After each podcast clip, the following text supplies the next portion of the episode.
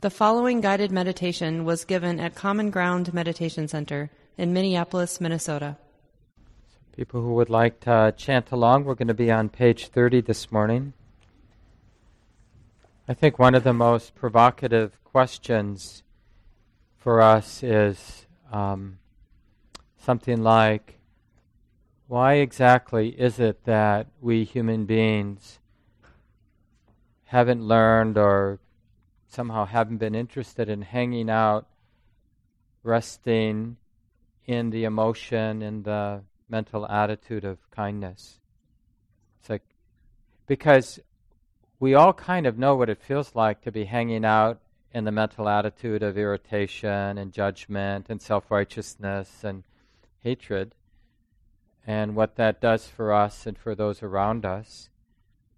And it's just interesting to, like, do I mistrust kindness or do I think kindness is weak or somehow in this world it's really inappropriate to be kind? And if that's the case, then we need to reform our idea of what kindness is, what love is. Like maybe it's not feeble and weak like we might imagine. That maybe we can uh, with love, with kindness and compassion, we can actually stand up and do what needs to be done, say what needs to be said. And that may be actually some of the most powerful things that have happened in the world over time have really arisen out of that attitude of love more than the attitude of hate or greed or you know whatever other kind of emotion that often motivates our actions. Because otherwise, we sort of fall into that habit of being kind of dismissive of kindness and love. You know, that's what weak people do, that's what idealistic or sentimental people do. And then they get screwed. But I'm not going to be one of those people. Some of you have probably heard this. I, I won't be able to quote it exactly, but there's a very powerful line from Martin Luther King making this exact point where he talks about how love without power is anemic and power without love is quite destructive. I forget the word he uses for power without love, but it's something like it doesn't help. But when but they're really meant to be together right? And that, that really aligns with how the Buddha talks about these mental, the different ways that love can arise as a mental attitude, an emotion, right? That we can train our mind to reside in more and more of the time. And even if we're in a really dark or reactive place, a negative space, it isn't that big of a step to have compassion for being in a difficult negative space. So it's never far away to keep establishing the heart with that attitude of love. And it's really up to us to realize, you know, I can do my whole day with various expressions of love. There's no particular place at work with this important person in my life, with this particular petty tyrant in my life, my neighbor, my, you know, the next door dog, or something like that, is there really a place, a relationship that can't be met with some expression of love? Because love is pretty nimble. It isn't just that sort of sentimental glow, right? There are many different ways that an authentic expression of love can show up in different moments.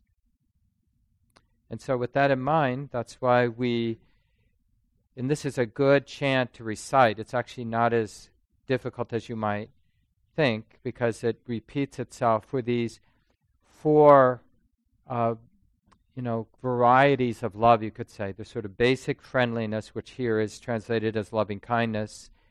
And then when that basic friendliness is intimate with suffering, we call it compassion.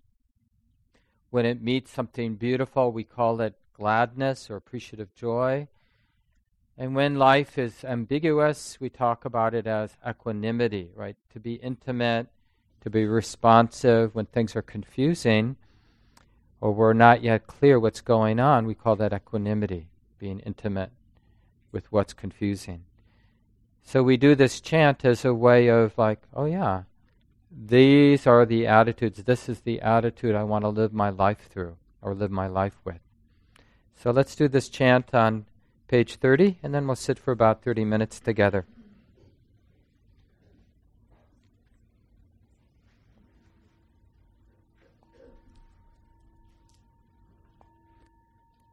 Now let us make the four boundless qualities shine forth.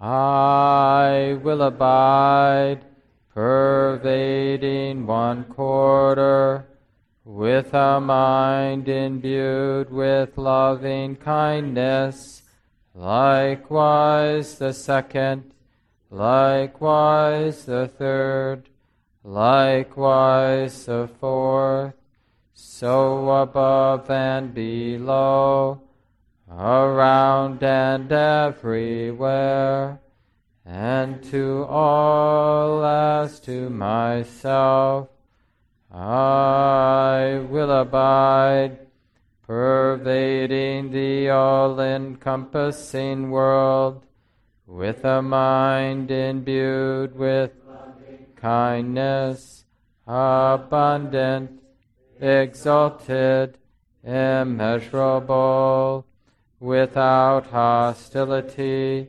and without ill will. I will abide, pervading one quarter, with a mind imbued with compassion, likewise the second, likewise the third, likewise the fourth, so above and below, around and everywhere, and to all as to myself, I will abide, pervading the all encompassing world, with a mind imbued with compassion abundant, exalted, immeasurable, without hostility and without ill will. I will abide, pervading one quarter, with a mind imbued with gladness, likewise the second likewise the third, likewise the fourth, so above and below, around and everywhere, and to all as to myself, I will abide, pervading the all encompassing world with a mind imbued with gladness, abundant, exalted, immeasurable, without hostility and without ill will. I will abide, pervading one quarter, with a mind imbued with equanimity likewise the second, likewise the third, likewise the fourth, so above and below, around and everywhere, and to all as to myself, I will abide, pervading the all encompassing world with a mind imbued equanimity, abundant, exalted, immeasurable, without hostility and without ill will.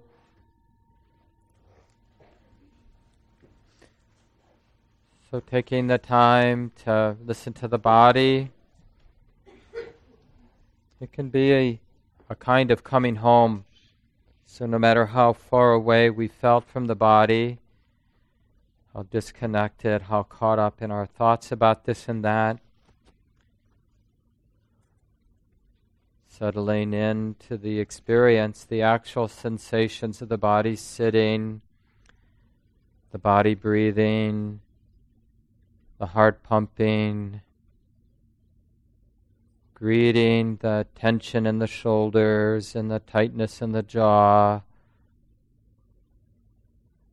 the pressure on the sits bones, the hands in the lap or on the legs, all the ordinary touch points, places of contact, the feeling of temperature in the body, warmth or coolness, whatever it is.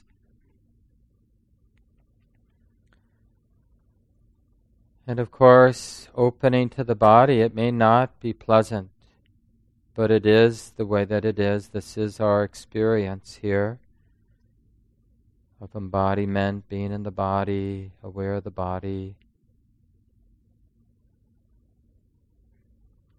So, if nothing else, no longer wanting to endure the stress of being disconnected. So, even though it may be unpleasant or difficult to be intimate with the body, it's the way of putting down the stress of denial or distraction. So notice if you can that relief as you are willing to simply feel the body sitting just as it is and the breath moving here in the body just as that is.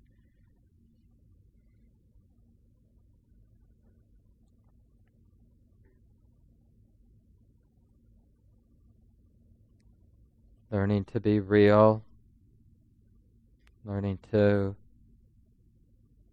sense the wildness, the changing nature of our bodily sensations. Keep they keep moving, keep changing. The body isn't experienced as a static thing, it's in motion. And in that sense, it can't be controlled or governed.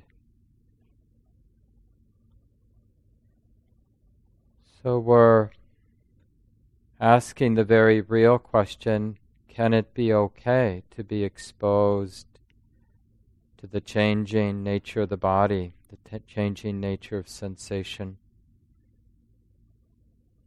Can we relax and be undefended? And intimate with what it feels like now to be here in the body.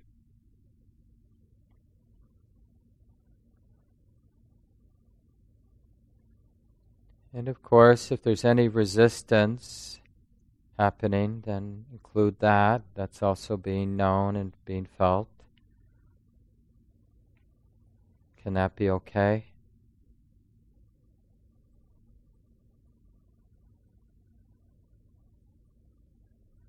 And then also notice if it's possible to be relating to the body with some expression of kindness, basic compassion, uh, willingness to care, to be full of care as we feel the body sitting now. Because it is this way now. This is already how the body is. Doesn't really make sense to be resisting or to be hating it. The only thing that actually makes sense is to understand with wisdom and compassion that it's like this now. Breathing in, feeling the body just as it is. As you feel the breath going out, again, just practice being intimate, relaxed with the body just as it is, one half breath at a time.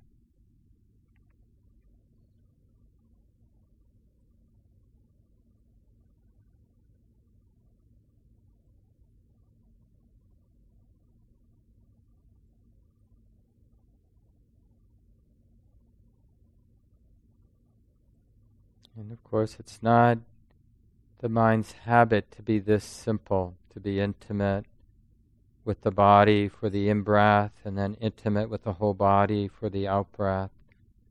So that's why we call it a practice, keeping things really straightforward and simple. Being aware of the whole body as you breathe in, opening, allowing the whole body to be the way it is as you breathe out. It's really the same when you notice the mind is involved in some kind of drama, thinking, breathing in, noticing what the mind is up to. It's just that mental activity being known. Notice if there's a feeling tone that correlates with the mental activity. Breathing out, allowing that mental activity to be what it is. Let it cease on its own the nature of thoughts to come and then go on their own. So we don't need to get in there and get rid of the thought. Just notice that the thought ceases on their own. So let's continue now in silence.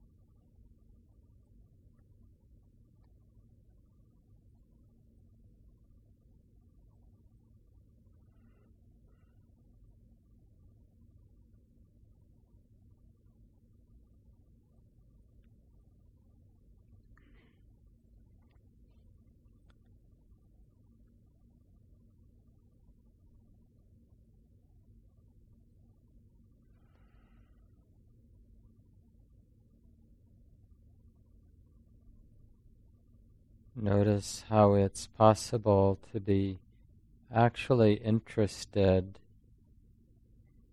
in the changing nature of the bodily sensations, and the activity of the mind.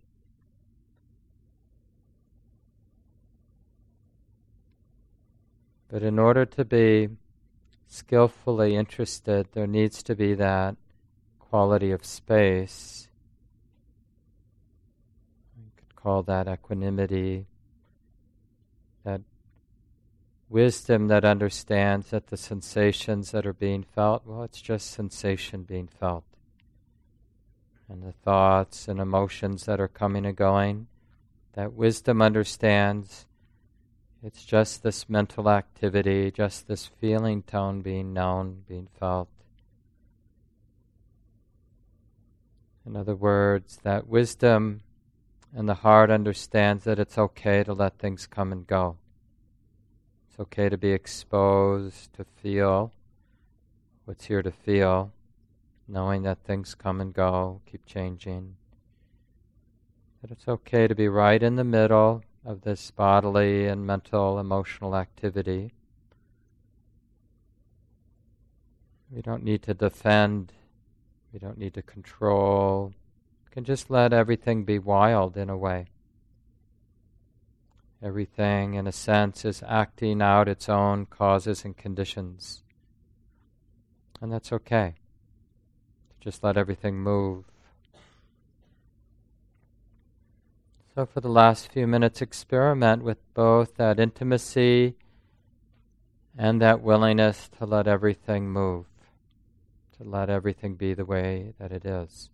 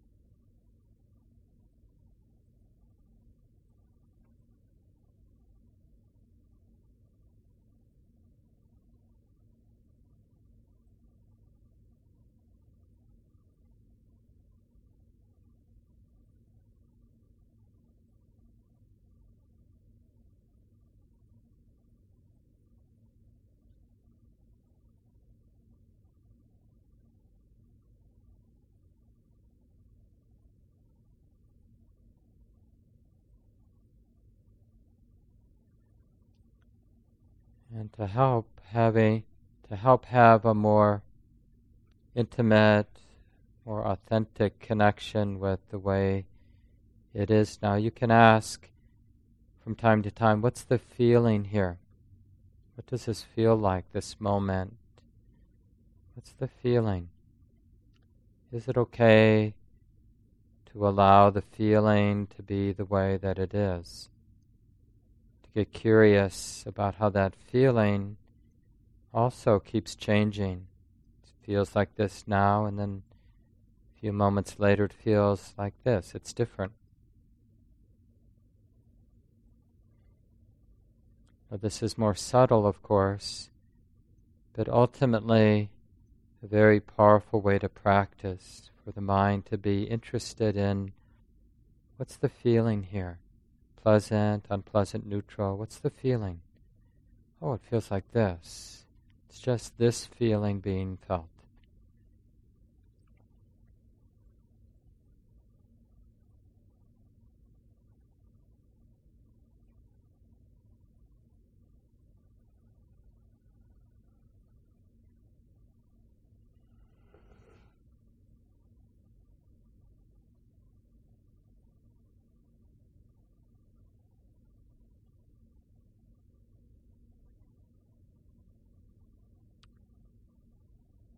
No longer confused or pushed around by the particular feeling that's here, but instead just the willingness to be open or intimate with the feeling. And like everything else, it comes and goes, keeps changing.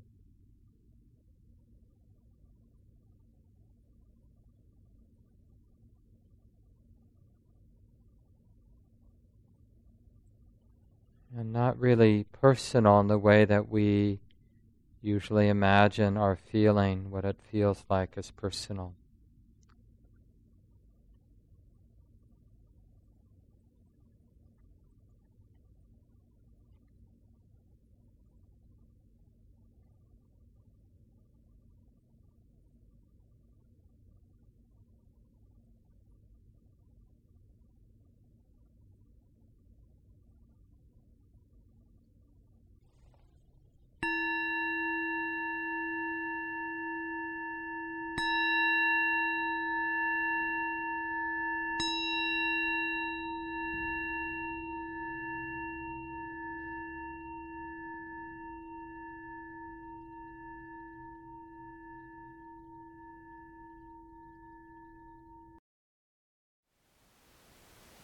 Thank you for listening. To learn how you can support the teachers and Dharma Seed, please visit dharmaseed.org slash donate.